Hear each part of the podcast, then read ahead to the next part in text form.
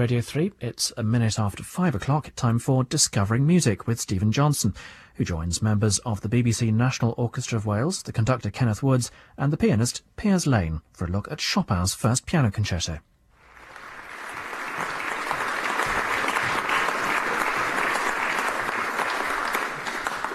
Frederick Chopin was just 20 when he wrote his Piano Concerto Number no. 1 in E minor. He finished it in the same year that he finished Number 2.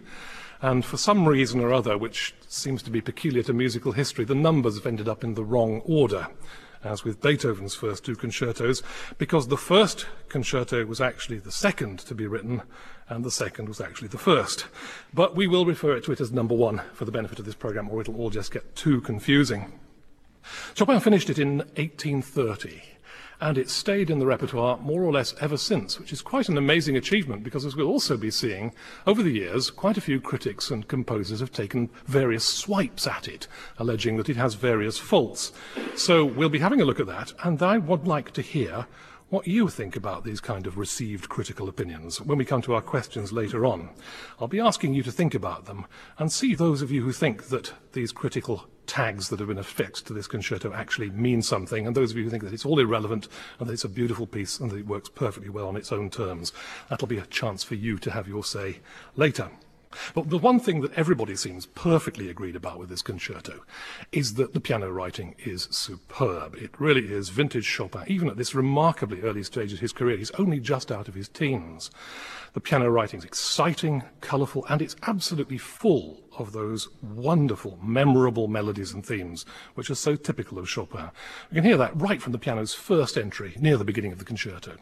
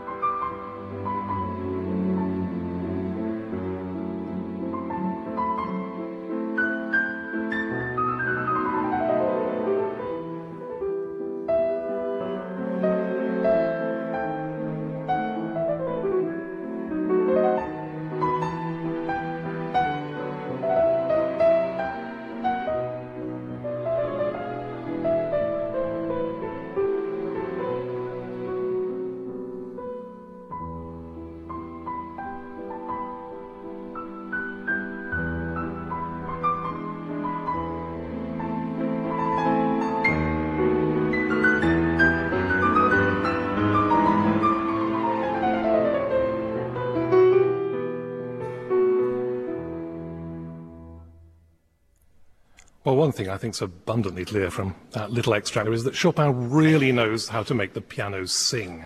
That's something that people have said about his style over and over again. Well, he was partly inspired by the relatively new phenomenon of bel canto opera in his day, which was coming out of Italy, particularly at that time, and especially by the operas of Vincenzo Bellini. Now, bel canto simply means beautiful singing, and that's more or less what it was concentration above all on the voice and of the kind of acrobatics, but particularly the kind of beautiful melodies that the voice can perform. This idea of bel canto singing applied to the piano was something that was really being kind of worked on by other composers at the same time. Composers that aren't so well known in some cases these days. Carl Maria von Weber or Johann Nepomuk Hummel, Friedrich Kalkbrenner, to whom Chopin dedicated this concerto as an act of homage, and the Irish composer John Field. But at the same time, Chopin was responding more and more to the sound of the voice itself, and you can certainly hear that when you listen to singing melodies like this one.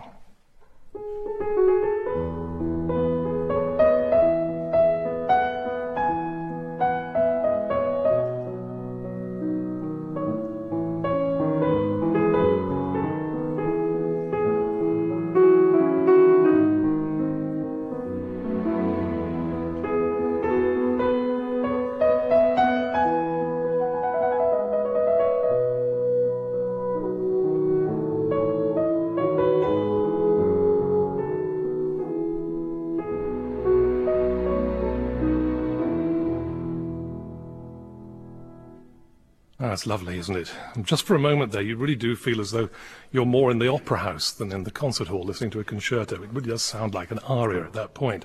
I'd like to bring in our pianist, our soloist, Piers Lane, at this point, because Piers, I mean, the piano sings beautifully on this thoroughly modern instrument that we have here.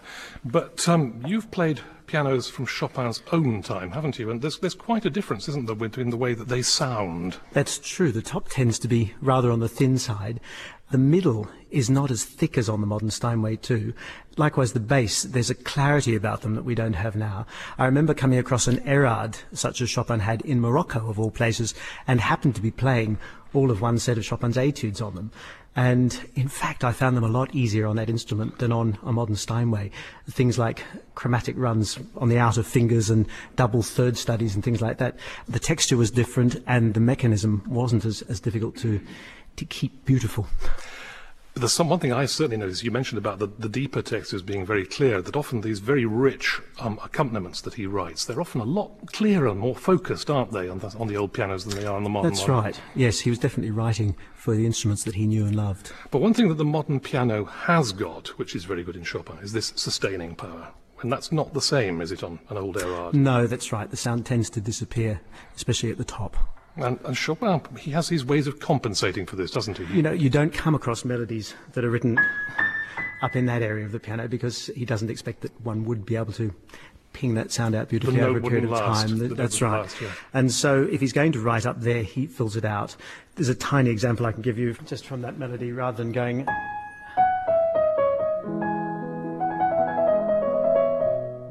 Just takes his time to do that. In something like the slow movement later on, he goes right up to the top.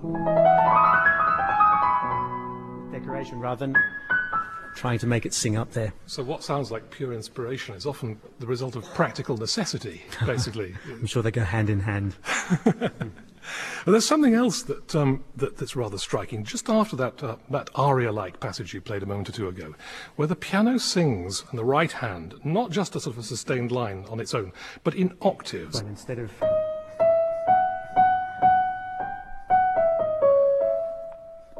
doubles it with the voice below an octave down. Uh,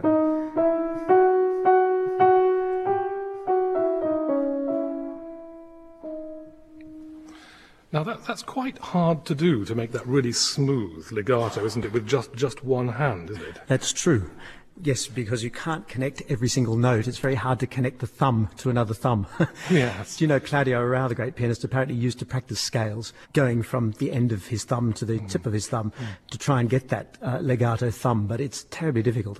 So you have to try to connect the outer voices. Luckily, I've got fairly large mitts, so I can reach octaves with one and three or one and two if absolutely necessary, and so have a bit of leeway Could for slide from finger to finger. That's Well, right. show- could you show us how that works when, when Chopin has this theme in octaves in the right hand?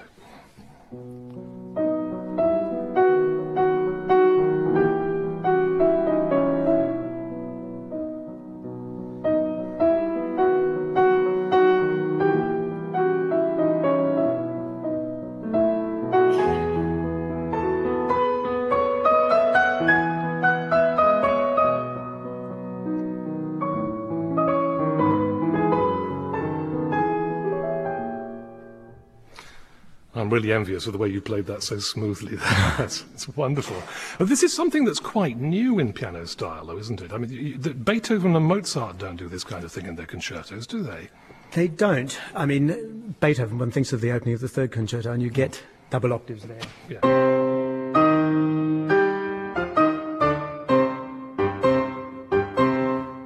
That's quite percussive, isn't it? That's, that's, that's quite beaten out. That's supposed to be aggressive like that, or certainly quite, That's quite percussive.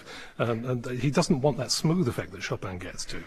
On the other hand, Hummel, who was one of the people you mentioned just before, does have that sort of thing in his writing. And I think um, if one looks at the A minor and B minor concertos by Hummel, Very fine pieces. they're they? fine Yeah, pieces, yeah. and there's so much that Chopin has obviously absorbed from them, either subconsciously or deliberately. And it's interesting that the, the second movement of his B minor concerto, which is also marked larghetto like the, the Chopin, starts in melodic octaves. I'll just play a little bit of that.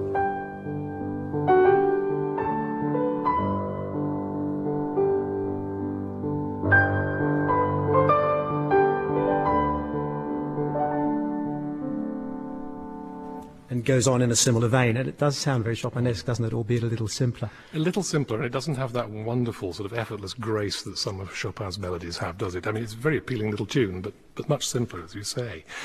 Now, there are other ways in which Chopin can enhance the melodic line and give it support in ways that perhaps grow out of practical necessity, but certainly enhance the experience for us and make the music more delicious and sensuously beautiful. There are some particularly striking examples of this in the central movement, the Romanza. One thing that you can do, for instance, is to play a theme in other kinds of parallel intervals, narrower intervals that shift around the piano much more easily. Chopin does this with thirds, for instance, and with sixths. Perhaps you could just demonstrate a third for us and a sixth that the piano appears. Then we can hear what they, they sound like. This is a third first. And a sixth.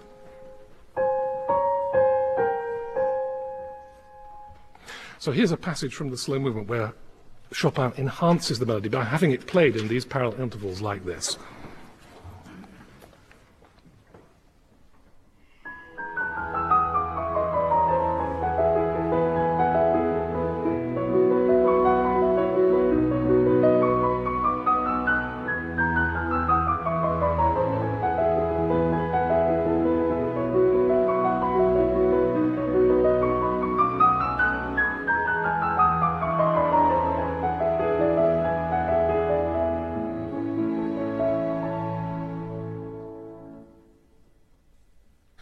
Chopin's quite careful not to have the melody doubled at the same interval all the way through that passage, otherwise it would just become rather mechanical and boring.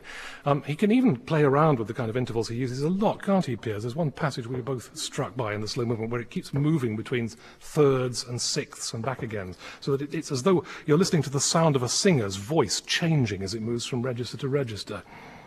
Yes, perhaps I'll just show you what it would sound like without the third. Mm.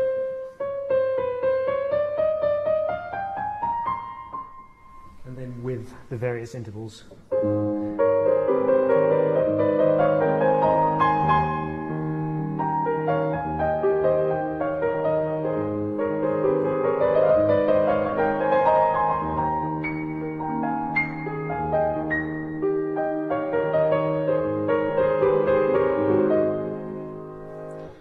Yes, it's incomparably richer, isn't it, than if you just play the line on its own. And what sounds like a beautiful melody in its own right actually isn't that beautiful if you isolate it and take Chopin's colour away.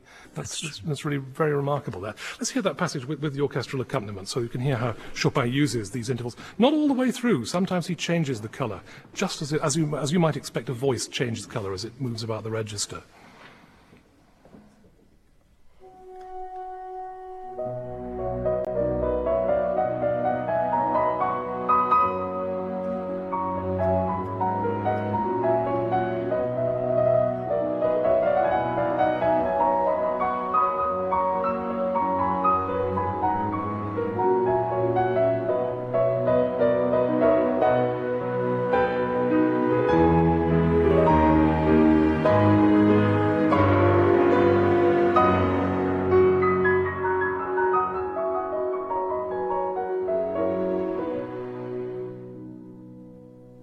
Yes, that's unmistakably Chopin, isn't it? Even at the age of 20.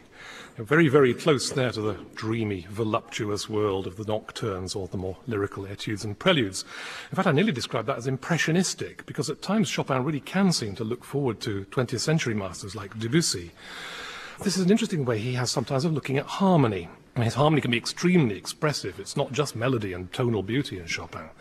But one thing that's very striking about the harmonic thinking of a lot of composers in Chopin's time is it's dominated by a particularly Germanic attitude. Basically, you understand a harmony in terms of where it's coming from and where it's going to. It makes sense once you understand its context. But Chopin is one of these composers who, much like Debussy later on, sometimes likes taking a chord out and just loving it for its own sake, doesn't he, Piers? He, he, he really just plays around with the sound of a chord, just as a sound. It doesn't matter what its function is, it doesn't matter where it's going to or what it, it comes from. Could you, could you give us an example? I mean, there's one, there's one passage that's particularly lovely in this respect in the movement, where there's one chord like this. And he just plays a string of them together like a string of pearls.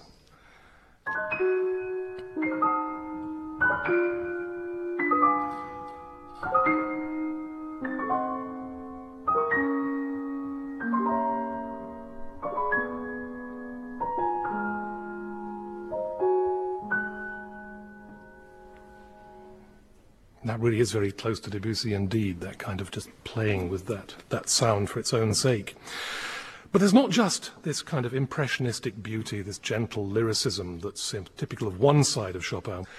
There's also the brilliant side of Chopin's piano writing, the virtuosic, dazzling style. In fact, there was a fashion at the time amongst composers and pianists for what was called the stile brillante, the brilliant style. And Chopin does know how to dazzle, and certainly he does so in this early work. It was clearly written to make a powerful, brilliant impression in the concert hall. And um, he particularly uses this sort of brilliant, virtuosic demonstration as he's building towards climaxes at key points in the concerto, like the culmination of a long solo. The end, for instance, instance, of the piano's contribution in the first movement is a particularly good example of this. Mounting brilliance and then finally building over, just at the point where the piano hands over to the orchestra, there's a culmination in these brilliant flashing trills.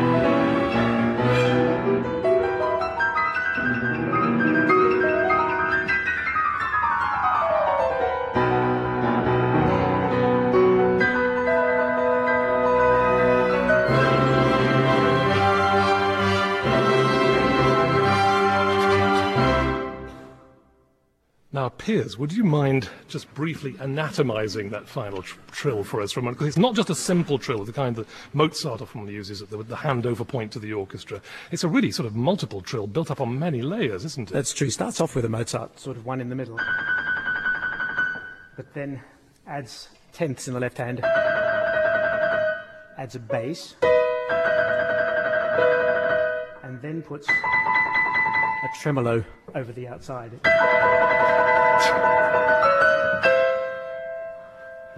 Yes.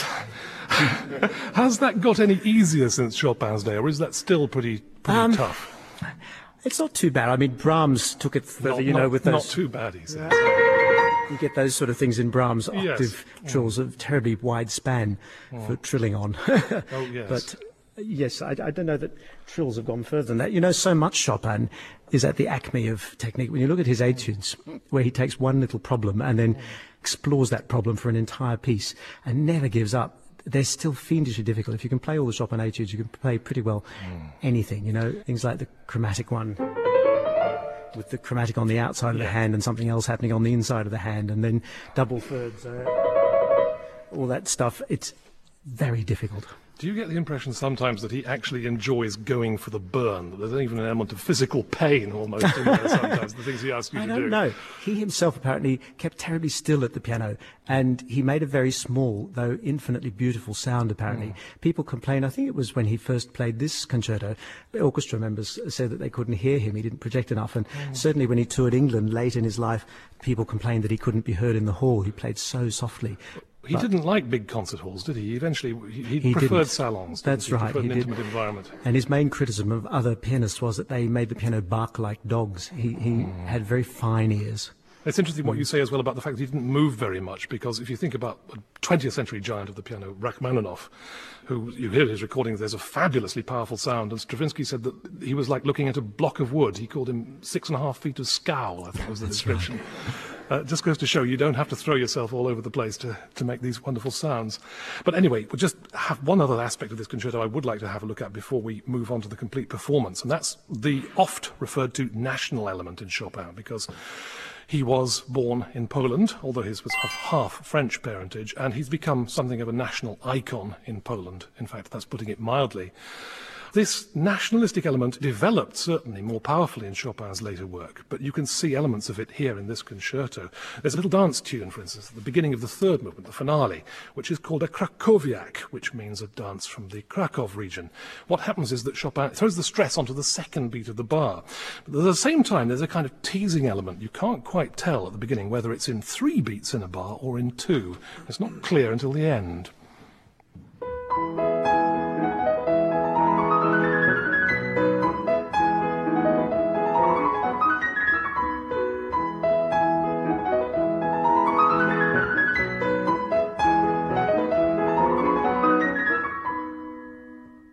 Hear the folk dance element behind that and that very characteristic spring on the first beat there. It's a nice little touch of local colour, though in a way in this concerto that's all it is. If you like, Chopin's really intense creative engagement with Polish music developed after he left Poland for good, as it turned out, in 1831, the year after he wrote this concerto. And that's interesting because that is true of quite a few prominent nationalistic artists. Uh, they often have to leave their home country to get away from it to be able to think clearly about it. I don't know how many of you have ever read uh, James Joyce's marvellous novel Portrait of the Artist as a Young Man, but it ends with the hero, like Joyce, leaving Ireland virtually for good, in order, as he puts it, I go to forge in the smithy of my soul the uncreated conscience of my race uh, which in a way is exactly what Joyce did, because in many ways he has contributed very much to the modern consciousness in Ireland, and yet he did it largely from abroad. And so did Chopin, mostly in Paris, where he found convivial Polish company, but he also seems to have found the state of being in exile stimulating too. So there's only a little touch of Polish flavouring in this as yet Polish work that Chopin wrote on his own home soil, the first concerto.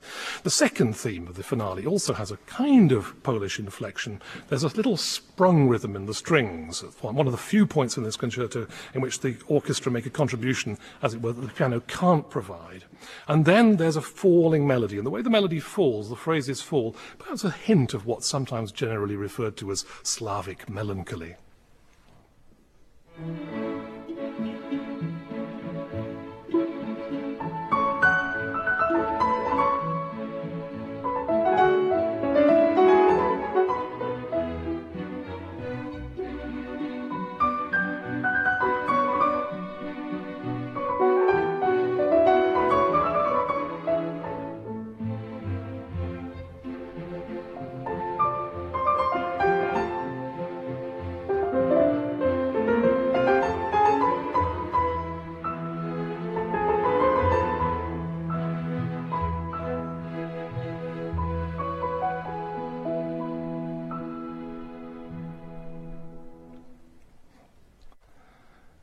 Well, I wonder if Chopin would have guessed at this stage that he would become a kind of cultural hero in his own home country and time, and just how important he would be to so many Poles the world over, today as much as ever.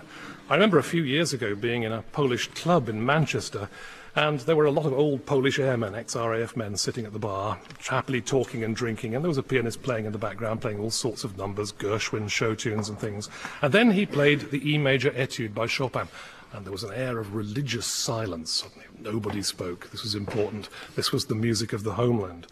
Meanwhile, I've, another impression I remember, which is rather different. I, I spent some time in Poland in the mid 80s, and I remember seeing news programs on Polish television. And one thing that was very funny in a grim kind of way, is that whenever they showed images of the Central Committee of the Communist Party passing some historic resolution on something like the collectivization of agriculture or what to do with the drains in Warsaw, which is an abiding problem, that they would play in the background the slow movement of this concerto as though to indicate that this is an image of Elysium, this is heaven, this was something wonderful. And you see these bull-necked old convict-looking like gentlemen in suits associated with this music, it was really quite difficult to believe. Meanwhile, I remember that whenever they showed pictures of Margaret Thatcher or Ronald Reagan, they played the scherzo of Shostakovich's 10th Symphony. It's fun. Oddly enough, this propagandizing doesn't seem to have worked on the Poles that I met, but there you are. Well, back to the first piano concerto. We'll hear the complete work in just a moment, and then I'd like to bring you in with hear what you make of this piece, and particularly in the light of these criticisms that I mentioned earlier on that people have made over and over again about this concerto. One thing you may have noticed is that all the extracts we've heard so far Either they're just Piers alone on the piano, or the orchestra is in a kind of supporting role, acting almost like a kind of amplified or color enhanced sustaining pedal, creating sound around the orchestra. There are passages for the orchestra alone in this, in this concerto, like the orchestral prelude at the very beginning of the concerto, but there aren't that many. And I suppose in the 19th century, the conventional way of looking at the concerto, particularly based on the examples of Mozart and Beethoven, was that there should be a kind of dramatic interplay between the soloist and the orchestra. That's what it's all about. It's also true in Baroque concertos, if you think about it. The soloist and the orchestral band tend to alternate very strikingly so that you're sometimes hearing one, sometimes hearing the other, and there's an interplay between the two going on. That really doesn't happen to anything like the same extent in the Chopin, as you'll hear in a moment. But the question I have for you is, does that matter? Should Chopin be rebuked for not having written a concerto that does what concertos are supposed to do? Or has he in fact created another kind of concerto, a concerto that's more like an operatic scena, where the orchestra, as it were, prepares the atmosphere at the beginning and then it's over to the soloist? Does it work in its own terms? Does it convince you? Or do you think that maybe he should have written something closer to those archetypes provided by Mozart and Beethoven? That's one thing I'd really like to hear from you. The other is a slightly more technical one, and this is for those of you with ears uh, for keys who like key spotting. And this is something else that various people have rapped Chopin over the knuckles for. You'll notice that it's not till halfway through the first movement, which is quite a long movement, about 20 minutes, that Chopin leaves the key of E. It's all in either E minor or E major. Well, again, this is not what well-behaved concertos are supposed to do. They're supposed to be dramatic modulations, and it's supposed to be the soloist who leads them, instead of which he seems to be giving us a kind of a string, a medley of tunes. Well, again, the question I have for you is, does it matter? Coming to this concerto with, I hope, unprejudiced ears, do you think Chopin should have introduced a few modulations to make it more like Beethoven, or do you think it just works on its own terms? That's the kind of question I'd really like to hear answered by you. I have my own feelings, but I'll keep them for the moment. Anyway, now it's time to hear a complete performance of Chopin's Piano Concerto Number no. 1, this remarkable achievement for a 20-year-old. It's performed for us now by the BBC National Orchestra of Wales, leader Lesley Hatfield, conducted by Kenneth Woods, and our soloist, Piers Lane.